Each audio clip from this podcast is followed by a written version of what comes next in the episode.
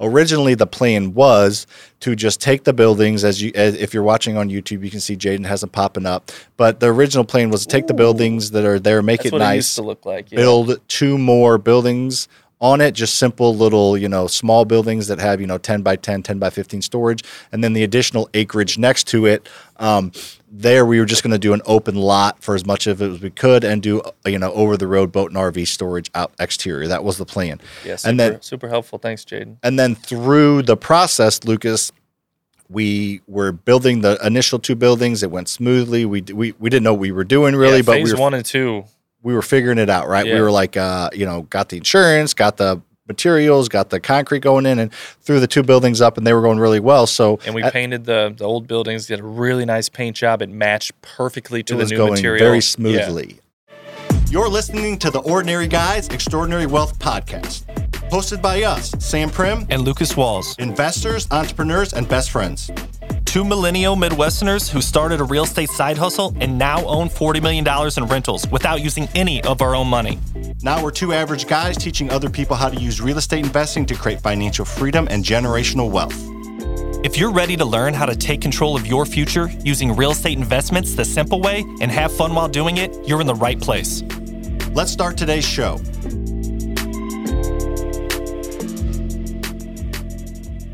Hello and welcome to Ordinary Guys Extraordinary Wealth. My name is Sam. And this is Lucas. And Lucas, did you know that we became famous in a small town for all the wrong reasons? Yeah. That sounds like something on like a billboard for like a movie. How many people are in this that town, you think? Uh, Like 2,500? what? No, more? 2,500 people? Is there more than that? I was thinking like 20,000, No, 30,000. not 30,000. Not Freaking O'Fallon's 30,000. 90,000. Not third size of O'Fallon. Anyways, we became famous in a small town for all the wrong reasons. We had um, we had a building. You ready for your LeBron James, Dwyane Wade, Lucas? We had a building blow over not once, Not twice. but three times. So we 12,457 in 2020. So let's just say 15,000. 13 fi- 13 5 so anyways a decently sized town but a small town we kind of became famous in because we had a building that we were trying to build blow over literally blow the f over three times Ripped into shreds. That Ripped in- shrapnel. it was a 255 foot long by 20 foot high building so that is Metal building. ginormous if you don't know how long 255 feet is that's a long way A Lot of metal. A lot of metal. So Yeah. we're going to get into that. It was a self-storage development. I get people asked all the time to do more self-storage uh, content. So that's what we're doing here. And i think this is a good platform to do it because we can get into the whole story behind it. As i've said before it's hard for me to give a tiktok or a reel on something like this because there's just not enough time to put enough context. And if you do no one freaking watches it. So we're going to talk about the self storage facility that we screwed up. So let, let's we're gonna walk them through the deal walls. We're gonna walk them through the story, the numbers, and kind of emphasize all the mistakes we made along the way. Let's do it. You ready to rock it? Let's rock it, bro. all right, rock out with our Socks out. socks out. I do my socks out. Are your socks out? Yeah, I your got the ankles short are ones out. on again. You uh, always have the short ones on. Jaden said to wear long socks with these shoes. You need to wear long socks with pants in general. I did yesterday. They were nice ones too. Well, there you like go. dress socks? I got my Nikes on, bro. Not my AND1s. I wore and ones. Oh, ones. you got some new shoes on today too, right? yep. What Are, are those not New Balances, huh? Those are belts, brah. Oh, they got shoes, huh? And the shirt. All just about the build. Built it out. BYLT. That brand is apparently my favorite brand because Nice. I own like 25 different articles of clothing from them. I them. got a little. I got a shirt from them. I bought one like online, probably how you started too, right? And it's uh doesn't quite fit me. It's just a little little snug. So uh, it might be. what is it? A large? It's an XL, but it's just a little. Is it a t-shirt? Yeah, yeah. Yeah, they're t-shirts. They're, they're XL for long sleeve should be good. I'll give you my code. I have a code that gets you 10% off. I don't know where to find it. Somewhere well, in maybe email. maybe you or someone in the office could have my other BYLT shirt because I like it. It's just a little little small. Might work for me. Um, I know Winking loves BYLT. Uh, It'll be a little big him. for winking. Yeah, he's a littler guy. Yeah. All right. handsome fella though. Handsome feller just got engaged. Congratulations, to Wink Ryan. Dog. Wink dog. All Yo, right. dog you You a dog, dog. All right, let's dog. stop it. All right, let's go through it. All right. Um, so Lucas, talk about this deal. Let's talk about how we came across this deal and give some initial um, thoughts as to why we decided to get in the self storage game. Yeah. So this deal was actually listed on the MLS. Um, was listed in uh, I think uh, you know Q3 or Q4 of 2019. It was listed, and that's when uh, we went to look at it and made our offer. I think it was listed for like 500 grand, and uh, we offered um, 380,000 for it. Uh, and we knew that's what we could pay, and we told them we're like, we're not here to negotiate. This is our offer. This is what we could pay. Um, so we did that. Uh, they turned us down. Then a couple months later, um, after uh, after our offer, a COVID hit, and uh, they came right back to us and were like, "Hey, is that 380 offer uh, still available?" So we had to make the decision, like, "Hey, we're in the middle of COVID here. Is this is this a good decision for us?" And just the discount that that we bought it at and the value that we thought was there on the back end, we went ahead and pulled the trigger as we usually do, and uh, we made it happen and bought it for 380 thousand dollars in May or June of 2020. Yep. And I'll describe what we bought. So it was a 66 unit self storage facility. It had, you know, indoor self storage. It wasn't climate controlled, Yeah. but, you know, roll up door self storage Enclosed, yeah. enclosed. And it was, um, in pretty rough shape, not horrible, but it wasn't clean and nice. It was kind of overgrown. There was like three or four signs, you know, from you know these sibling or siblings inherited it, so there's like three or four signs of numbers to call to book your, you know, your self. There was no there was no website, so just your typical mom and pop not optimized uh, asset. And it also came with about two and a half acres next to it of just open field. Yeah. So that so it came with 66 units plus an open field. So we got all that for 380 grand, which was key because things did not go to plan. But the fact that this is a teaser, the fact that we're not going to tell you everything, but the fact that we'd had a lot go wrong and basically just wrote off 150 grand, we still have a lot of equity and a great asset because we bought it so well. Yeah, the plan was to um, would do this construction, this project in three phases. We were gonna uh, make the existing units look a lot better by you know cleaning everything up, doing new gravel, painting. We were going to build two buildings on the same lot where the existing buildings are, and then we were gonna um, develop the lot that came with it, the two and a half acre lot that Sam was talking about, into a uh, over the road and uh, build another giant building for enclosed trailer RV storage. So those were the three phases that we were going to do. And originally, that last phase was not even in the plans. Originally, the which is where the screw up happened. Originally, the plan was to just take the buildings as you, as, if you're watching on YouTube, you can see Jaden has them popping up. But the original plan was to take the buildings that are there, make it it nice, used to look like. Yeah. build two more buildings on it just simple little you know small buildings that have you know 10 by 10 10 by 15 storage and then the additional acreage next to it um, there we were just going to do an open lot for as much of it as we could and do uh, you know over the road boat and rv storage out exterior that was the plan Yeah, super, and then super helpful. Thanks, Jaden. and then through the process lucas we were building the initial two buildings it went smoothly we we, we didn't know what we were doing really yeah, but phase we were one and two. We were figuring it out, right? We were like, uh, you know, got the insurance, got the materials, got the concrete going in, and threw the two buildings up, and they were going really well. So And we at- painted the, the old buildings, did a really nice paint job. It matched perfectly to the new going material. very Yeah. smoothly. And so we decided, you know, what's better than going well? Let's just try to make something, you know, let's try to add something in to completely maximize this, which is what we do. And it sometimes works out, sometimes doesn't.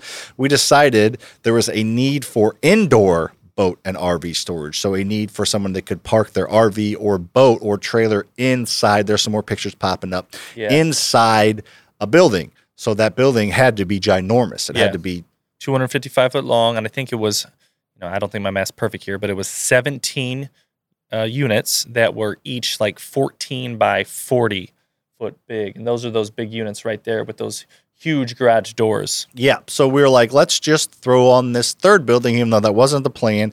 We can spend 150 grand to throw it up. We're going to be able to get so much more per month in rent than just open spaces. So it will, the math will add up. We'll get a lot more income, and overall the expenses won't be too much more. So it's just a good decision to do. We are putting a supply where there's limited, there's a lot of demand for those Yeah. type of assets. So we were doing that. It was getting thrown up, and then what happened?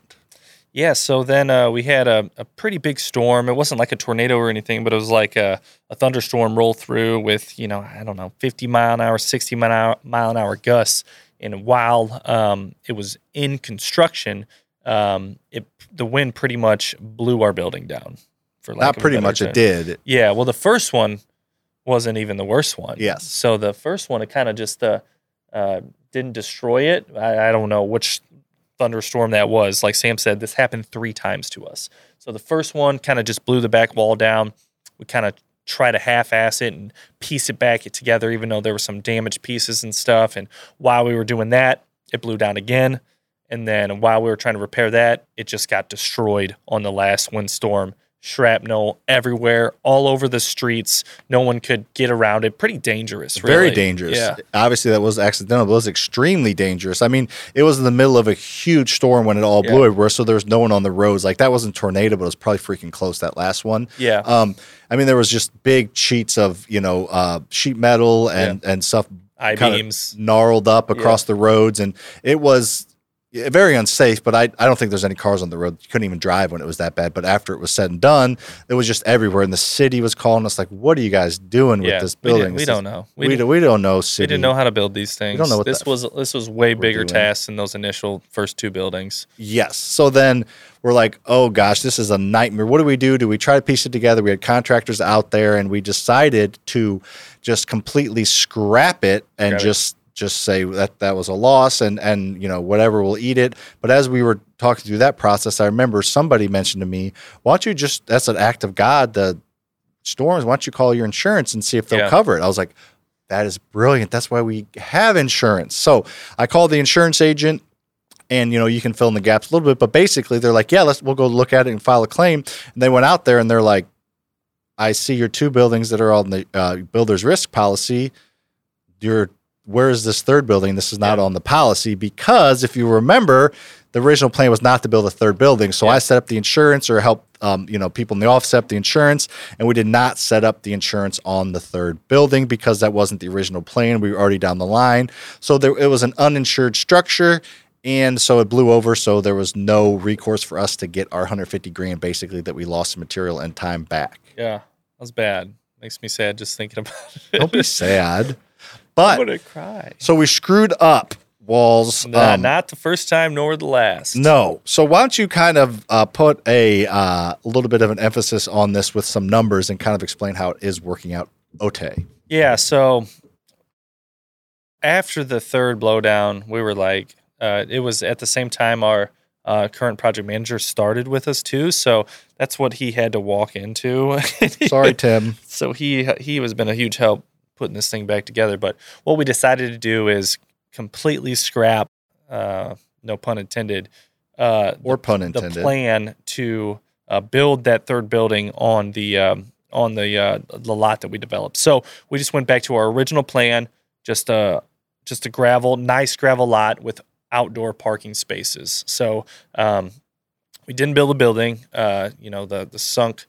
Uh, what the sunk loss fallacy is that is that right? So uh, sunk cost sunk cost fallacy. That's right. Part you know, part of us were like, oh my gosh, we've already spent all this money. Let's let's just make it happen. But it would have taken us months of effort, um, if not a year, to to make that right. So we decided to scrap it, flatten the whole lot, and start trying to fill that lot. So that that's all good. Um, so yeah, so we bought this thing for like three hundred eighty thousand dollars. Um, with all the construction, all the losses that we happened, we're we're into it uh, for about eight hundred ish, eight hundred twenty thousand dollars, eight hundred sixteen.